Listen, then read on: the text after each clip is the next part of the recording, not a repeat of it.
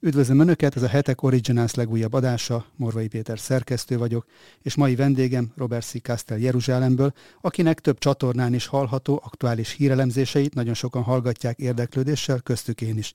Köszönjük, hogy fogadta a hívásunkat. Nagyon szépen köszönöm, és jó napot kívánok a nézőknek, hallgatóknak. A heteknél itt idestova 25 éve igyekszünk a világot tágabb összefüggésekben elemezni és értelmezni. Így tettünk a lap indulásakor, amikor a NATO gépek Belgrádot és Újvidéket bombázták, és most is, amikor a háború újra visszatért a szomszédunkba. Szeretnék ezért most is olyan kérdéseket föltenni, amelyről másút talán nem kerülnek előtérbe, de azért a közelebbi vagy távolabbi jövőben meghatározhatják az életünket. Nézzünk is talán mindjárt egy ilyen eseményt. A héten történelmi megegyezésre jutott Libanon és Izrael a földközi tenger alatti földgázkészletek elosztásáról. Miről szól ez a megállapodás? Hogyan sikerült egyáltalán egyességre jutni egy olyan országgal, amelyel eddig Izrael több háborút is vívott? Azt hiszem, hogy eh, avval kell kezdeni a dolgot, hogy eh, le kell hámozni azokat a rétegeket, amik zavarják a, a, ennek, a, ennek az új eseménynek a megértését. És mik ezek a rétegek? Van itt két választás. Van egy választás Izraelben november 1-én parlamenti választások, és van egy időközi választás Amerikában. És ez a két választás eh, halára politizálja ezt a témát, és ahelyett, hogy egy szubstantív, egy lényegre törő diskurzus alakulna ki, a, nevezzük úgy, hogy egyezmény, ezt majd elmagyarázom, hogy miért nem egyezmény, az egyezmény körül, eh, gyakorlatilag mindenki a politikai eh, szájíze szerint közelíti meg ezt a kérdést. Tehát ezt, ezeket a ezt két választást félre kell tenni. Most, hogyha ezt félretettük, akkor, akkor megint találkozunk az érvek százaival, úgy pro, mint kontra. És hogyha, viszont ha ezeket megpróbáljuk csoportokba rakni, akkor azt látjuk, hogy itt vannak gazdasági megfontolások, vannak politikai biztonsági megfontolások, vannak eh, elektorális megfontolások, tehát kinek mi segít a választások során, és vannak mondjuk úgy, hogy hatalometikai vagy, vagy legitimitási kérdések is, hogy mennyire legitim most ebben a felállásban meghozni ezt a döntést. Tehát, tehát ez szerint a négy, ezen a négy síkon bontanám ki ezt a, ezt a kérdést. Kezdjük talán akkor a gazdaságival, hiszen innen Európából nézve a földgáz most egy olyan előtérbe lévő kérdés, ami meghatározhatja az életünket a következő hónapokban. Van-e ennek a mostani megállapodásnak, illetve tágabb értelembe véve a földközi tengeri földgázkészletnek relevanciája Európa számára, vagy ez a térségnek és elsősorban Izraelnek a előnyét és érdekeit szolgálja? Elsősorban, aki a földgáz, annak az érdekeit kell ennek a természeti vagyonnak szolgálni elsősorban. Hogyha ezek után lehet segíteni a szomszédokon, akkor ez a következő lépés, először a közvetlen szomszédokon kell segíteni, és ezt látunk tulajdonképpen, ez ennek a legyezménynek a gazdasági lényege, és hogyha ezen túl még maradt földgáz, akkor lehet a távolabbi szomszédokon, ismerősökön, barátokon is segíteni. És ha ennek a mondjuk úgy, hogy szer, nevezzük, nevezzük továbbra is szerződésnek, bár ez nem egy valódi szerződés, ha ennek a szerződésnek a, a, a gazdasági racionáliát vizsgáljuk, akkor a racionália az, hogy megpróbáljuk gazdaságilag és energetikailag stabilizálni Libanont. Ez a célja tulajdonképpen. A libanoni gazdaság és vele együtt a libanoni társadalom széthullóban van, az országnak nincsenek erőforrásai, nincsenek önálló energiaforrásai. Az a paradox helyzet állt elő, hogy izraeli gázt kapnak Egyiptomon, Jordánián és Szírián keresztül, és ezt teszi lehetővé az ország működését, és a gazdasági racionáléja ennek a szerződésnek az, hogy segítsünk Libanonon. Ezt így senki nem fogja kimondani, de gazdaságilag ez a szerződés Izrael számára ez a palimadarak szerződése, nekünk ez gyakorlatilag a gazdasági síkon elvesztettünk mindent, de nem ez a lényeg. Tehát azok, akik a, a, kritizálják ezt a szerződést, és azt mondják, hogy ez a szerződés gazdaságilag rossz Izraelnek, a válasz az, hogy igen, de nem ez a lényeg.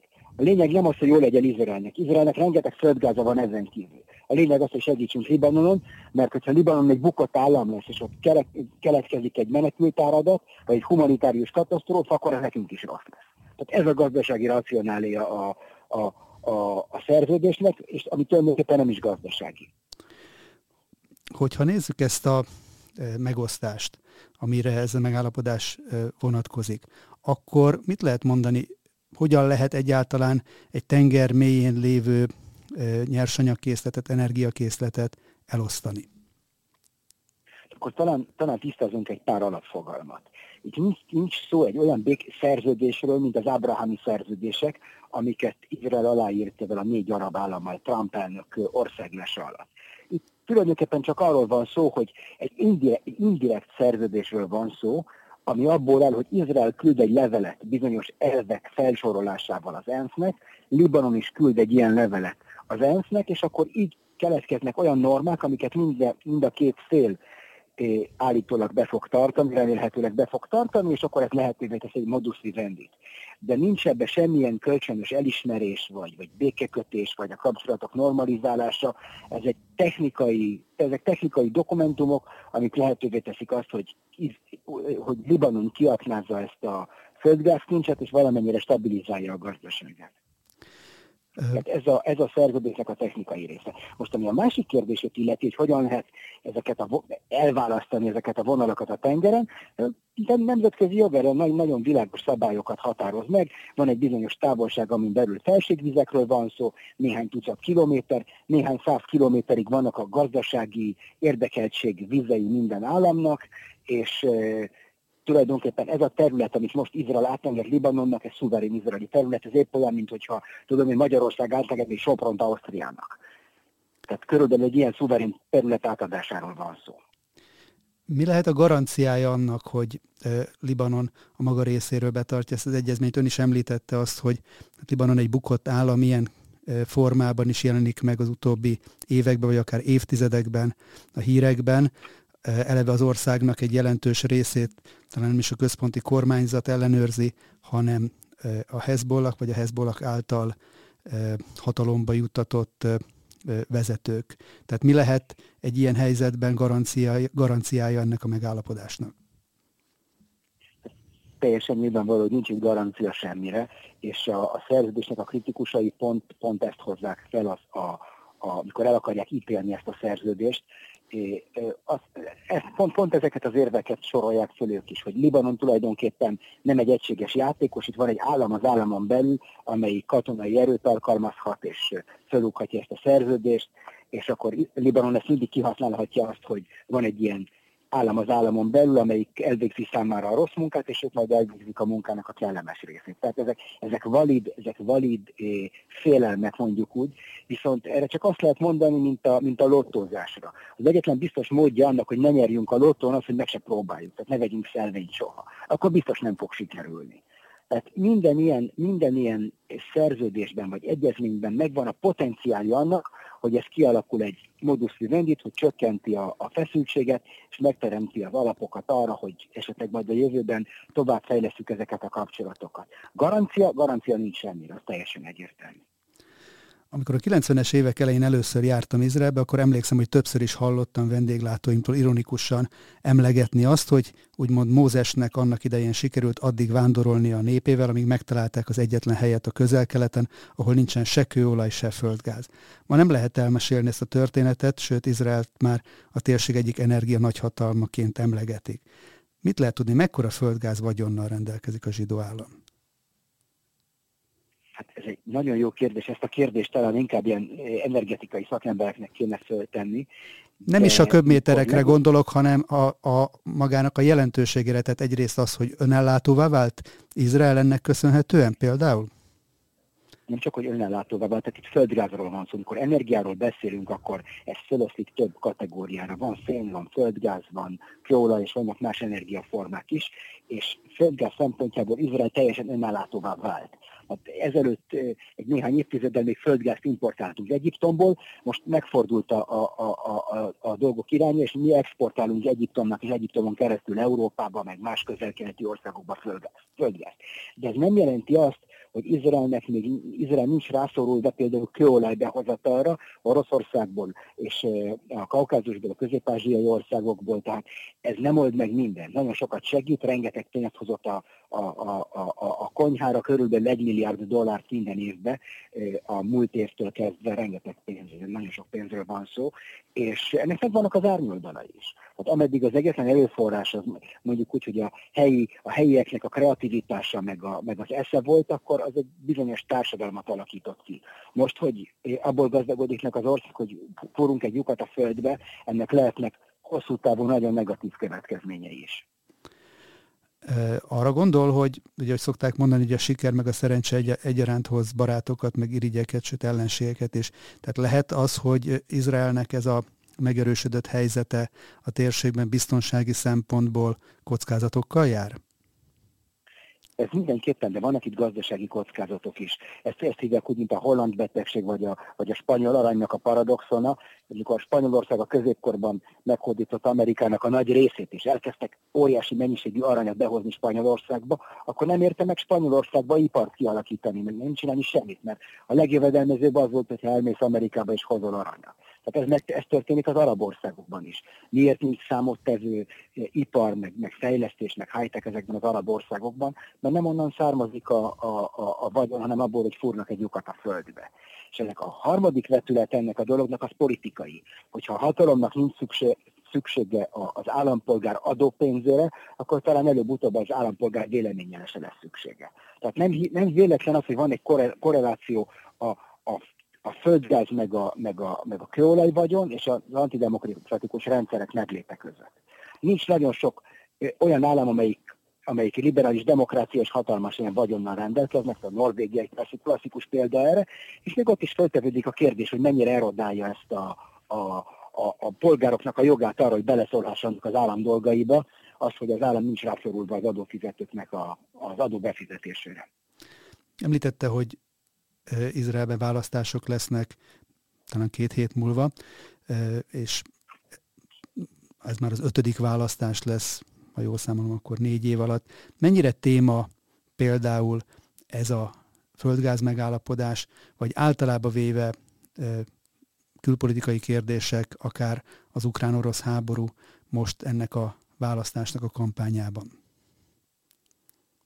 Ami, ami ezt a földgáz kérdést illeti, ezt az egyezményt illeti Libanonnal, ez nyilvánvaló, hogy ilyenkor a, a célegyenesben, a választások előtti célegyenesben mindent politizálni fognak a választások. Tehát bármilyen téma fölmerül, az azonnal politizálva lesz, és mivel itt két választás van, együtt van az amerikai választás és a, a, a, az izraeli választások is, ez a két választásnak, a két választásnak a hatása felerősíti egymást. Tehát az amerikai kormány nagyon szeretné megkapni ezt a szerződést, hogy föl tudjanak mutatni valamit a választóiknak egy olyan időközi választásokon, amikben szinte biztos el fognak bukni a demokraták, és még az is lehetséges, hogy a szenátust is el fogják veszíteni. Ami Izraelt illeti, itt szintén ez megosztja a, a közvéleményt, és ezért látjuk ezt az óriási vehemenciát, amivel ez a vita folyik. Ami az ukrán második, második kérdését illeti, az ukrán-orosz háborút, ez, ez nagyjából nem téma a választásokon, ez igen minimális téma.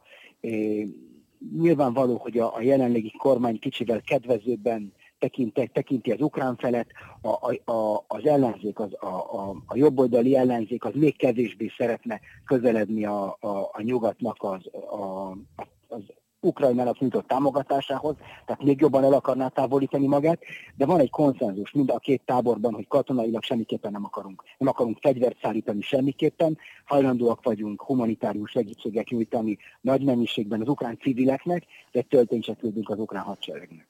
Nem jelent ebből a szempontból például azért egy fajta határátlépést az, hogy Izrael információt ad át Ukrajnának, ha jól olvastam, akkor az iráni öngyilkos drónokkal kapcsolatban nyilván azokat az információkat, amiket az elmúlt években sikerült ezekről megszerezni. Ezek a kapcsolatok mindig nagyon bonyolult, többoldalú kapcsolatok. Izraelnek nagyon bonyolult kapcsolatai vannak Oroszországgal, talán erről is érdemes beszélni.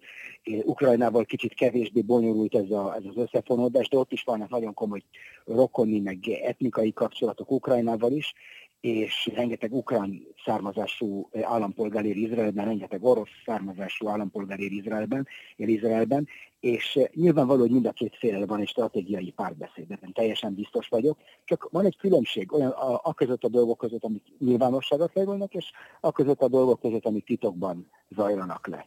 Tehát teljesen egyértelmű, van egy érdekazonosság Ukrajna és Izrael között ezekkel az iráni drónokkal kapcsolatban, és szerintem ezek a drónok nagyon hamar meg fognak jelenni, mint terroreszközök Európa, Európa nyugati részén is. Tehát ezek migrálni fognak, mint a, a, az ukrán háború többi fegyvere, amik illetéktelen kezekbe kerülnek, ezek, ezek migrálni fognak nyugat felé, és előbb-utóbb a nyugati titkosszolgálatoknak is szüksége lesz erre az információra, nem csak Izraelnek. A háború elején lehetett látni azt, hogy első számú izraeli vezető Naftali Bennett személyesen is elment Moszkvába, már zajlott a háború, de megpróbálni békét közvetíteni a felek között. Azóta ezek a kezdeményezések elmaradtak. Lehet-e arról tudni, hogy azért valamilyen szinten megpróbál Izrael ebben közvetítőként részt venni? Én azt hiszem, hogy még az első próbálkozások is, az előző miniszterelnöknek a próbálkozásai is inkább, az, inkább ilyen taktikai, taktikai tárgyalások voltak, mert Izraelre épp olyan nyomást gyakoroltak, mint például Magyarországra a szövetségesei, hogy, hogy álljon ki sokkal határozottabban Oroszország ellen és ezt Izrael nem akarta megtenni, és mivel időbe tellett az, ameddig kidolgozta Izrael a politikáját ebben a konfliktusban, megpróbáltak időt nyerni. És a legelegánsabb módja annak, hogy időt nyerek, hogy azt mondom, hogy közvetítek a két fél között, és akkor, akkor nyilvánvaló, hogy nem szállíthatok fegyvert egyik félnek se, hogyha ha én vagyok a közvetítő. És ez, ezzel sikerült nyerni egy-két hónapot, még, még sikerült kialakítani azt a politikát, amit a mai napig is látunk. Tehát én inkább ezt így értelmezem. Én nem hiszem, hogy, hogy volt egy reális esély annak, hogy pont mi leszünk azok, akik meggyőzünk itt, vagy leültetjük egy asztalhoz a két felet. Bár lehet, hogy vannak olyan dolgok, amiknek nem vagyok tudatában, és lehet, hogy vannak olyan eh, eszközeink, hogy befolyást gyakoroljunk mind a két félre, amikor, amikről én nem tudok, de nekem, nekem ez nem tűnik valószínű. És milyen más megfontolásai lehetnek Izraelnek Oroszországgal való viszonyban? Gondolok itt például a szíriai helyzetre. Egy nagyon, nagyon bonyolult kapcsolat Oroszországnak és Izraelnek a kapcsolata. Izrael a hidegháború végéig, 1991-ig egyfajta titkos háborúban állt a Szovjetunióval, de olyan mindent bele titkos háborúban, kommandóakciókkal, meg balisztikus rakéták, meg atomfenyegetés évtizedeken át, meg légi csaták az oroszok ellen direkt. Tehát volt egy nagyon, van, egy, van egy nagyon komoly e, e, háborús e, történet a két országnak egymással, konfliktus történet, és a kapcsolatok látványosan javultak, miután a Szovjetunió összeomlott, és úgy Oroszországban, mint Izraelben olyan politikusok kerültek uralomra, akik megtalálták a közös hangot és ezek a kapcsolatok följavultak Oroszországból, megérkezett a régi Szovjetunióból, megérkezett több, több mint egy millió, talán másfél millió eh, zsidó származású vagy zsidó állampolgár ide Izraelbe, akik itt telepettek le. Rengetegen szab, vannak Izraelben olyanok, akik az orosz parlamentre, meg az ukrán, vagy az ukrán parlamentre szavaznak, tehát mikor választások vannak úgy Oroszországban, mint Ukrajnában, akkor itt választási urnákat állítanak föl. Rengeteg izraeli állampolgár, vagy kettős állampolgárságú személy él Oroszországban és Ukrajnában. Van ez az energia kapcsolat is, a kőolaj importja Oroszországból és az orosz befolyás alatt álló ázsiai országokból, meg a Kaukázusból energiaimport Izraelbe, van a szíriai katonai koordináció. Tehát van Izrael az egyetlen számottevő oroszul beszél olyan ország a világon, ami nem határos a Szovjetunióból, és mégis több mint egy millióan beszélik itt az orosz nyelvet. Tehát ez egy, ez egy russzofon ország Izrael bizonyos szinten, és ilyen szempontból is orosz befolyás, az orosz befolyás érzékelhető. Tehát nagyon-nagyon bonyolult ez a kapcsolat, és olyan családok vannak, amiknek az egyik fele ukrán, másik fele orosz. Tehát Izraelnek nagyon óvatosan kell e, e, arra szólni előre a, a harcoló felek között, mert itt nagyon bonyolultak ezek a kapcsolatok, mindkét irányba. Most, hogy Putyin elnök elrendelte a részleges mozgósítást, lehetett arról olvasni, hogy megpróbálnak oroszországi állampolgárok zsidó származásukat fölmutatni, igazolni, hogy Izraelbe távozhassanak, Izraelbe aliázhassanak. Van Izrael részéről most változás a tekintetben, hogy hogyan, milyen alapon fogadnak be bevándorlási igényel érkezőket? Izrael tudatában van ennek, hogy sokan el akarnak Oroszországból menekülni és itt letelepedni, és a kormány megvizsgálta annak a lehetőségét, hogy hogyan lehet lazítani a, a, a, a törvények értelmezésén vagy a bevándorlási előírásokon, hogy először is ezeket befogadjuk. Utána, hogy itt maradnak, nem maradnak itt, tovább mennek, ez más tészta. De mindenki, aki, aki menekülni akar, és van valamilyen zsidó kapcsolata, zsidó származása, vagy legalábbis azt állítja, annak meg kell adni az esélyt arra, hogy, hogy ide megérkezhessen és itt menedéket találjon. És mikor visszatértem Magyarországról ezelőtt két héttel, akkor láttam két külön csoport. Az egyik csoportban az ukrajnai zsidó vagy zsidó származású menekülteket fogadták be, ott dolgozták fel ezt az ember mennyiséget, amelyik érkezett, és a másik oldalon pedig Oroszországból. Tehát volt egy ilyen elválasztás, de látszott, hogy mind a két irányból jönnek, és ezt lehetett látni az ászlót a, a, a, az asztal fölött, ahol ezeket a kérvényeket ott kitöltötték és elbírálták, hogy honnan jöttek az illetők Oroszországból vagy Ukrajnából. Említett az amerikai időközi választásokat, és azt is, hogy Joe Bidennek és a demokratáknak szüksége van arra, hogy eredményeket tudjanak fölmutatni, és ennek ugye van energia vonzata is, és azt lehetett látni a napokban, hogy Joe Biden egyfajta csalódottsággal konstatálta azt, hogy például Szaudarábia nem partner ebben, és nem hajlandó változtatni azon, hogy az OPEC az olajtermelő országoknak a szervezete az ne csökkentse az olajkitermelést. Milyen stratégiát folytat Szaudarábia, meg általában az öbölországok most ebben az időszakban? Hát ez, ez egy nagyon-nagyon jó kérdés, és én azt, hiszem, azt hiszem, hogy Amerika ebből a szempontból szelette, vetett és vészaratot mikor van egy, mikor van egy nagyon iránypárti, vagy egy iránt segítő politikája de az amerikai demokrata pártnak hosszú-hosszú éveken, talán évtizedeken át, és figyelmen kívül hagyják eh, az arab világnak a teljesen legitim biztonsági igényeit, problémáit. Például a huszikat kivették a terroristák támogat, terroristákat támogatók listájáról. Alá akarnak írni egy teljesen nevetséges, teljesen üresen Kongó atomszerződést Iránnal, ami, ami iszonyatos mennyiségű pénzt adna az iráni rendszernek ahhoz, hogy tovább folytassák ezeket az ellenséges tevékenységet, tevékenységeket a térség országai ellen, akkor, akkor ne csodálkozzon a mostani demokrata vezetés, hogyha az arabok pont így ennek megfelelően reagálják le a dolgokat. Én ezzel kapcsolatban írtam több cikket is, meg, meg nyilatkoztam is még a, a jelenlegi botrány előtt, hogy valószínűleg a, a szaudi trónörökös csak a, az amerikai időközi választások célegyenesére vár, hogy hidegen találja fel a bosszút Biden elnöknek, amiért legyilkosoztam, meg, meg ezek a hasonló szuperlatívusok, aminek semmi értelme nem volt, viszont iszonyatos kárt okoztak az amerikai, az amerikai pozícióknak itt a közel-keleten. És akkor láttuk, hogy ez be is következett. Hiába van egy, van egy arab mentalitás, van a közel is arab, van egy közel-keleti mentalitás, amit figyelembe kell venni, mikor az ember a közel-keleten politizál, és akkor, mikor, mikor valakinek fontosabb az, hogy a saját progresszív bázisának kacsincson, mint az, hogy a szövetségeseivel jól kijöjjön, hát akkor annak ez az eredménye. Azt lehet akkor mondani, hogy egy később bánat Amerika-Washington részéről az, hogy most például azt nyilatkozzák, hogy már nem is számít nekik egy prioritásnak az iráni atomalkunak a megkötése, még egy-két hónappal ezelőtt úgy tűnt, hogy már csak napok kérdése, és aláírják ezt a megállapodást. Most viszont, mintha megpróbálnának ebből kifarolni, akkor ezek szerint ez összefüggésben áll ezzel a szaudi bosszúvágyjal? Egyrészt igen, másrészt arról van szó, hogy a Biden elnöknek a jelenlegi adminisztráció számára az egyetlen, saját, az egyetlen fontos dolog az kiszolgálni, vagy, vagy, vagy de kiszolgálni, úgy, hogy kiszolgálni ezt a progresszív bázist, amelyik, amelyik igazán lojális hozzájuk, és igazán támogatja ezt a igen problematikus adminisztrációt. És ameddig Irán nem, nem eh, sorakozott föl Oroszország mögé, addig az amerikai progresszívok számára ez egy ilyen vallásos kötelezettség volt, hogy az obamai örökséget véghez vinni és aláírni ezt a szerződést.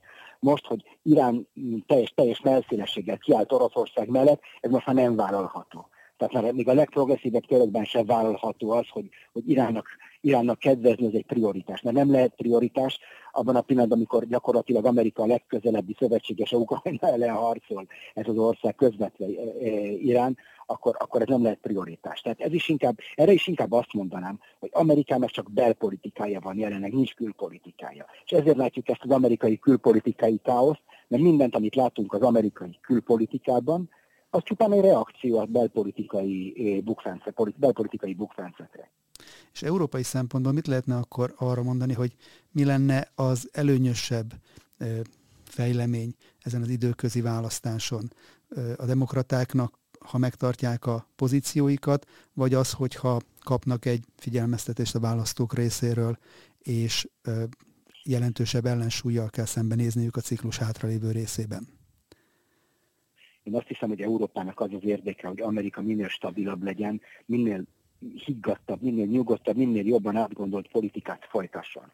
És szerintem amire Európának, nem csak Európának, az egész világnak szüksége lenne, az egy olyan forgatókönyvre, ami Clinton elnök első, eh, első országlása alatt történt, mikor az első időközi választásokon hatalmasat buktak a demokraták, és ez egy ilyen sárgalap volt Clinton elnöknek, és akkor változtatta meg Clinton elnök a politikáját, egy ilyen nagyon centrista, nagyon, a, egy olyan belpolitikára nagyon hasonlított a, a, a republikánusok politikájához, gyakorlatilag átvette az összes, szinte az összes republikánus belpolitikai eszmét, és akkor ezeket vitte tovább, és ezáltal sikerült egy ilyen nagyon centrista politikát vinnie, igen nagy sikerrel. És ezzel stabilizált az Egyesült Államokat, és nagyon könnyűvé vált, nagyon népszerűvé tett az Egyesült Államokat a szövetségesei körébe is. Amit most látunk az Egyesült Államokban, ez a a Trump-féle adminisztrációnak a tükörképe. Egy éppen annyira megosztó, éppen annyira mondhatni ezt egy szélsőséges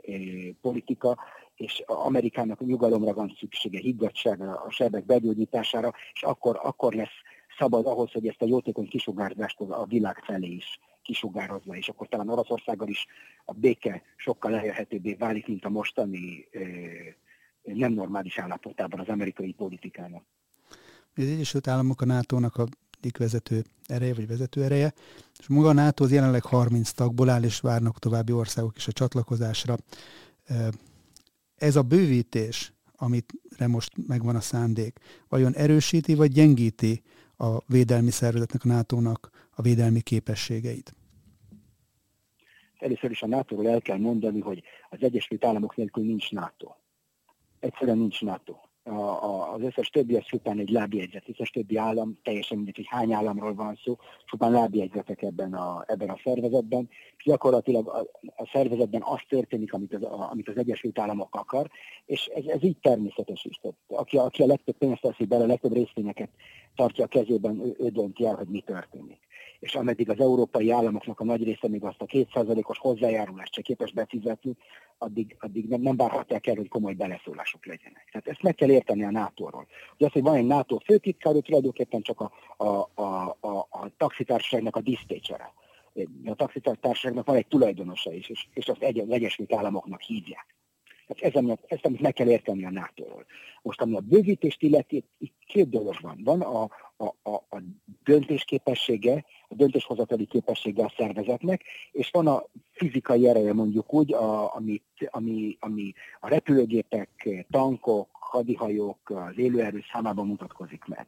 Most ami a második részt illeti, nyilvánvaló, hogy csatlakozik két olyan katonailag szignifikáns ország, mint Svédország, meg Finnország, akkor a szervezet nagyobb lesz, és sokkal, sokkal több katonája lesz, sokkal több harceszköze lesz. Ez ami a katonai részét illeti a dolognak. Ami a politikai részét illeti a dolognak, viszont ott van egy probléma. Érdemes megállni és elgondolkozni a dolgokról. Ahhoz, hogy egy, szerve, egy ilyen szervezet, amiben gyakorlatilag minden államnak vétójoga van, döntést tudjon hozni, nagyon fontos, hogy az értékek azok, azok minden közelebb álljanak egymáshoz. És mikor ugyanaz alatt a kalap alatt van, ott vannak Svédországnak az értékei, meg Törökország értékei, akkor a kérdés az, hogy mennyi időbe fog telni, ameddig egy válság idején megtalálják az arany középutat a kettő között. Vagy egy olyan megoldást, amivel úgy a törökök, mint a svédek együtt tudnak élni.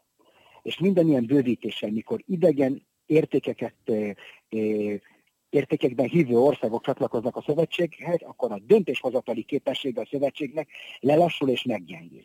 És teljesen mellékes, hogy hány tankod, meg hány katonád van, hogyha nem kapják meg a parancsot, hogy induljanak meg.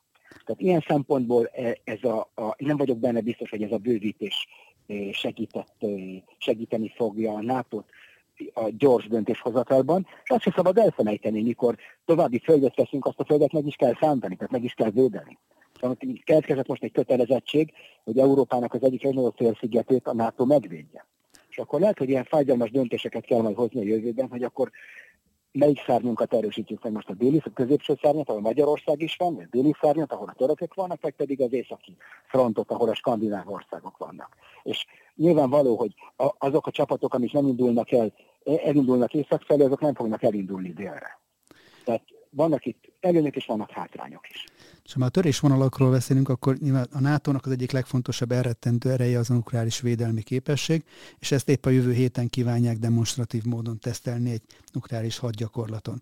De úgy tűnik azonban, hogy vannak törésvonalak ezen a téren és a nukleáris elrettentés tekintetében is. Joseph Borrell, az EU külügyi biztosa azzal fenyegetett, hogy az orosz hadsereg, meg, hadsereg megsemmisül, hogyha Putyin atomfegyvert vet be Ukrajnában. Macron elnök viszont kijelentette, hogy Franciaország nem hajlandó nukleáris választ adni arra, hogyha Ukrajnát ilyen támadás érné. Mi következhet az ilyen vitákból? Én nem látok itt semmilyen vitát. Én azt látom, hogy van egy európai tisztviselő, aki aláírt egy cseket, amire nincs fedezet, és az, akinél a fedezet van, az egyetlen európai hatalom, akinél a fedezet van, az nem játszik. Ez egyszerűen nem játszik. Tehát szerintem ezek az európai eh, politikusok hihetetlenül felelőtlen döntéseket hoznak, felelőtlen kijelentéseket tesznek, amiknek gyakorlatilag semmi nincs. Semmi nincs az égvilágon. Tehát én nem tudom, hogy ezt, ezt Borrell úr hogyan, hogyan gondolta ezt megvalósítani. Megkérdezték Kissingert és, Kissingert és McNamara a, a hidegháború után, hogy ez az ígéret, hogy ha az oroszok megtámadják Berlint, akkor ők hajlandók egy válaszcsapást adni és feláldozni Washingtont Berlin, azért, hogy megbosszulják Berlint, hogy ez tényleg így van, vagy pedig csak egy blöff volt. És mind a azt mondták, hogy nyilvánvalóan csak egy blöff volt. Tehát ez, ez akkor történt, és akkor, akkor ezeket a dolgokat még komolyan vettük. És akkor emögött a fenyeget, az amerikai fenyegetés mögött, hogy, hogy ha kell, a saját pusztulásuk áram is megvédik Nyugat-Európát, volt egy komoly erő, volt egy komoly katonai erő. Az európai, nincs olyan, európai katonai erő, nincs európai atomfegyverzet. Tehát a franciák annyira komolyan gondolták volna ezt az európai gondolatot, akkor európai vezetés alá helyezték volna saját szuverén nukleáris erejüket. Tényleg haditengerészeti és, és légi nukleáris eszközökről van szó, szárazföldi már nincs Franciaországban, akkor ezt az Európai Uniónak a rendelkezésére állították volna. Abban a pillanatban, hogy ezt nem tették, gyakorlatilag Európa eltűnt a térképről, az Európai Unió, mint katonai erő, vagy mint elrettentő erő. Érvényben van még egyébként az a fajta nukleáris tabu, ami a hidegháború idején a kölcsönösen biztosított pusztítás fenyegetésébe, ez ugye angol rövidítés, az MID-vel jelölték, hogy ez egy olyan visszatartó erőnek számít még ma is? Ez mindenképpen visszatartó erőnek számít az atomhatalmak között. De ez, ez semmit nem mond arról, hogy mi történik, hogy az egyik atomhatalom nukleáris csapás mér egy, egy másik országra, melyik nem atomhatalom. Tehát az Egyesült Államoknak semmi kötelezettsége nincs feláldozni a Washington azért, hogy megvédjék, megvédjék tudom én, e, Kievet vagy, vagy Harkovot megbosszulják egy ilyen atom, orosz atomcsapás után. Tehát ezt az amerikaiak elvben megtehetik, de nincs ebben semmi racionalitás, és ameddig az oroszok nem támadják, nem támadnak meg amerikai célpontokat, ameddig nem halnak meg amerikai katonák vagy amerikai civilek amerikai területen, addig ez a kölcsönösen biztosított megsemmisítés elve nem érvényes. Nem érvényes. És hogyan néz ki ez orosz részről? orosz részről ugyanaz, tehát van egy szimetria ebben a dologban. Tehát ameddig, ha val, egy atomhatalom egy másik atomhatalmat atomfegyverrel támad meg, akkor számításba kell vegye azt, hogy a válasz valószínűleg nukleáris válasz lesz. Abban a pillanatban, amikor egy nem atomhatalmat támadnak meg, akkor semmi okuk nincs feltételezni azt, hogy valaki elpusztítja a saját, ha vállalja azt, hogy a saját országa el fog pusztulni, csak azért, hogy megbosszuljon egy olyan országot, amivel gyakorlatilag semmilyen kötelezettsége nincs vele szemben, se szerződésbeli, se, se morális, semmi az égvilágon. Tehát ezért mondtam azt mindig, hogyha az oroszok csapást mérnek, egy nukleáris csapást mérnek Ukrajnára, akkor valószínűleg számolhatunk egy amerikai kibertámadásra Oroszország ellen, és jelképes cselekedetekkel, de semmiképpen nem hiszem azt, hogy itt bármelyik másik atomhatalom, úgy Franciaország, mint az Egyesült Királyság vagy az Egyesült Államok nukleáris fog, fegyvert fog bevetni Oroszország ellen. Ebben nincs semmi logika, és semmi ok nincs rá tulajdonképpen. Ugye a háborúnak a katonai feszültség mellett és a katonai kockázatok mellett gazdasági kockázata is vannak, ezt jól látjuk naponta. Igen. Mit lehet arról, milyen következtetés, akár biztonságpolitikai következtetés lehet abból levonni, hogy most már az látszik, és egyre többet írnak is erről a London Economist is, hogy Európa egy tartós recesszióba süllyedhet, miközben Oroszország gazdaságilag is erősödik és előnyel kerül ki a háborúnak az eddig, eddigi szakaszából. Mennyire árnyalhatja ez Európának mozgásterét, reakcióit? Én nem vagyok egy gazdasági szakember, de hogyha teljesen józan paraszti észre gondolkozunk, akkor érdemes megnézni, hogy mi az, amit Oroszország termel, és mi az, amit Európa termel. Hát Oroszország megtermeli azt a három eszet, hogy angolul mondják. Ez a fuel, food, fertilizers, tehát üzemanyagokat, élelmiszert és, és műtrágyákat termel Oroszország, és gyakorlatilag Oroszország egy ilyen autarkikus, egy önállátó állam szinte mindenben, épp úgy, mint az Egyesült Államok. És ezek az állam, ezeknek a nagy, hatalmas államoknak gyakorlatilag nincs szükséges semmilyen külső erőforrásra, szinte mindent meg tudnak oldani a határaikon belül. Most ez nem igaz Európára nézve. Európa tudatosan egy ilyen, egy ilyen messianisztikus, utopikus zöld álmot kergetve tulajdonképpen kiszolgáltatta magát energetikailag Oroszországnak, és azt a szelet vetették, aminek a vészét most learatják tulajdonképpen. Tehát ez teljesen egyértelmű, hogy ez az egész európai gazdasági modell, amelyik azon alapult, hogy a biztonsági cechet Amerika állja, és az energiacechet meg az oroszok állják, ez, ez, ez nem lesz fenntartható és az egész európai, az egész európai jólét, az egész európai gazdaság, talán az egész Európai Uniónak a, az egysége, ezt újra át kell gondolni ezt a dolgot, hogy ebben az új valóságban, hogy hogyan fog ez működni. Tehát mi lesz az európai gazdasági modell? Mit fog Európa eladni? Tekintve, hogy lehet, hogy ezután Európának kell magának kell állni a biztonsági cechnek egy jelentős részét, mert a biztonsági helyzet megváltozott a kontinensen, és egyáltalán nem biztos, hogy Európa orosz energiát fog kapni a jövőben. Tehát ezt, ezt a problémát is meg kell oldani, és ennek a fényében én föl, szeretném föltenni a kérdést, és nincs rá válaszom, hogy mi lesz az európai gazdasági modell. Van egyébként realitása annak, hogy Európa azért óvatosan, de visszatáncol azokból az intézkedésekből, döntésekből, szankciókból, amelyeket az elmúlt hónapokban hoztak?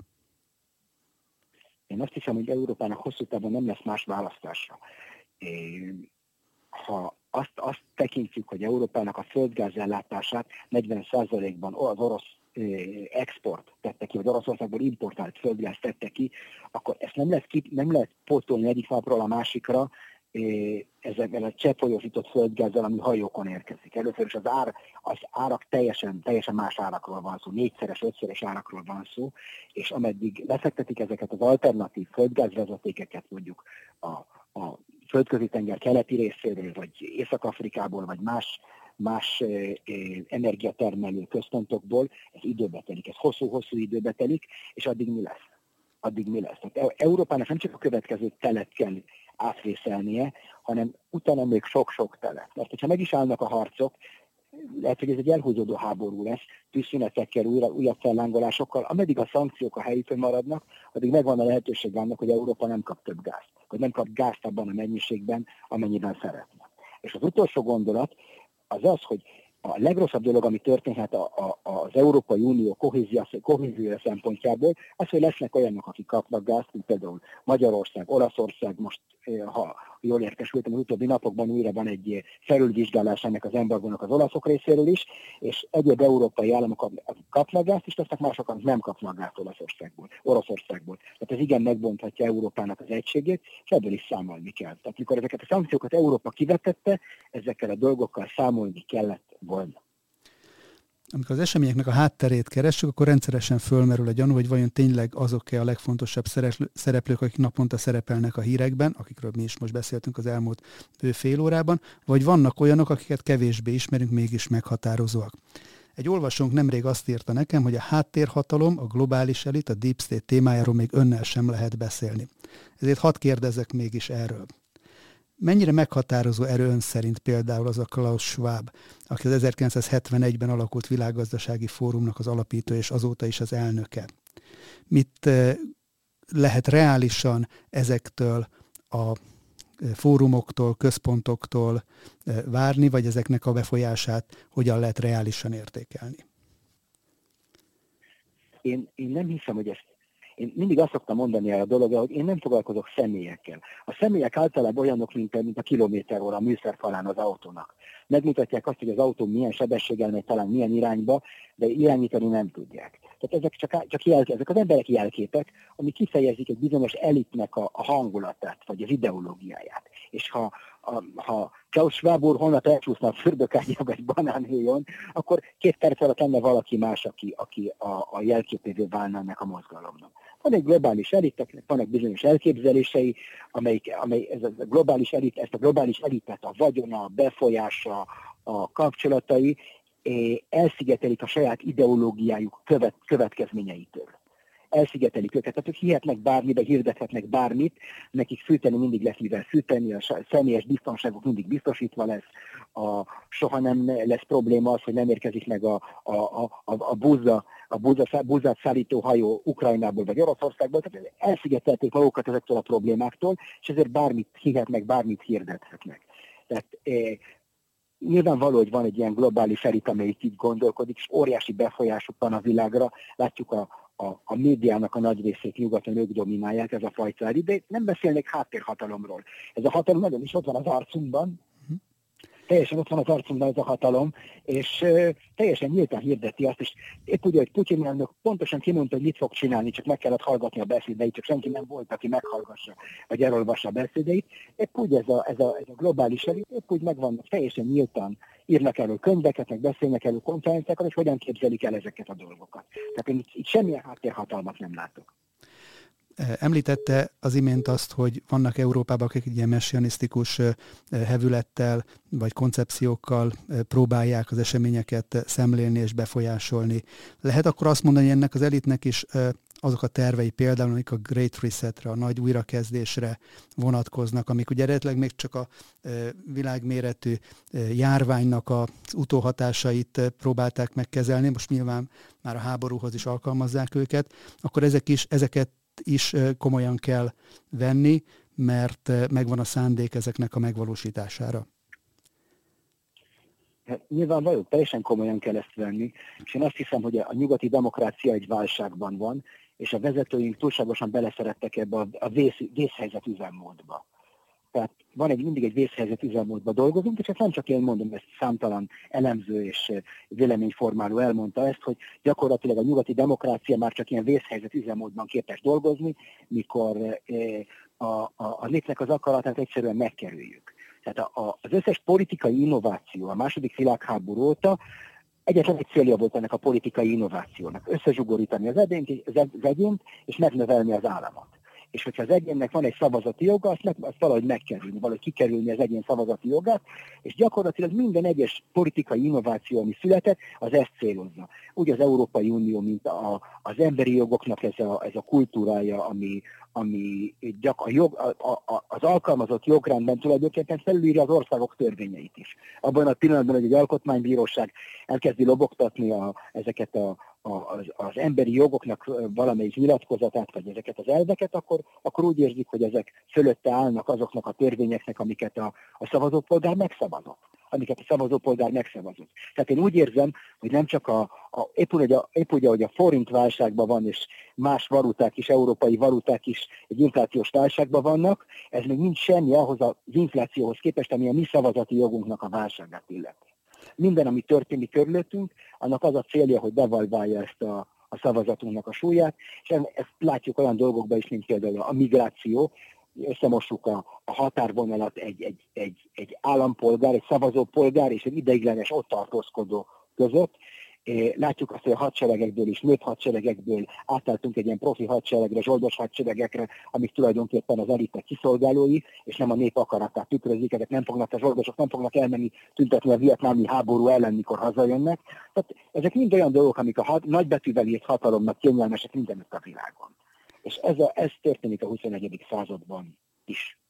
Talán akkor ez a legizgalmasabb kérdés, ami előttünk áll, a hatalomnak, a demokratikus erőnek, a emberek befolyási lehetőségeinek a devalválódása, vagy ezekért való küzdelem, és talán akkor ezzel kapcsolatban biztos, hogy maradtak nyitott kérdések, és nagyon örülök, hogyha erre legközelebb lehetőségünk lesz visszatérni. Robert Szikasztel nagyon köszönöm, hogy rendelkezésünkre állt eh, Jeruzsálemből. Úgy tudom, hogy most következik Izraelben a Szukkotnak az ut- ö, utolsó napja, úgyhogy békés ünnepeket kívánok, jó pihenést és viszont hallásra.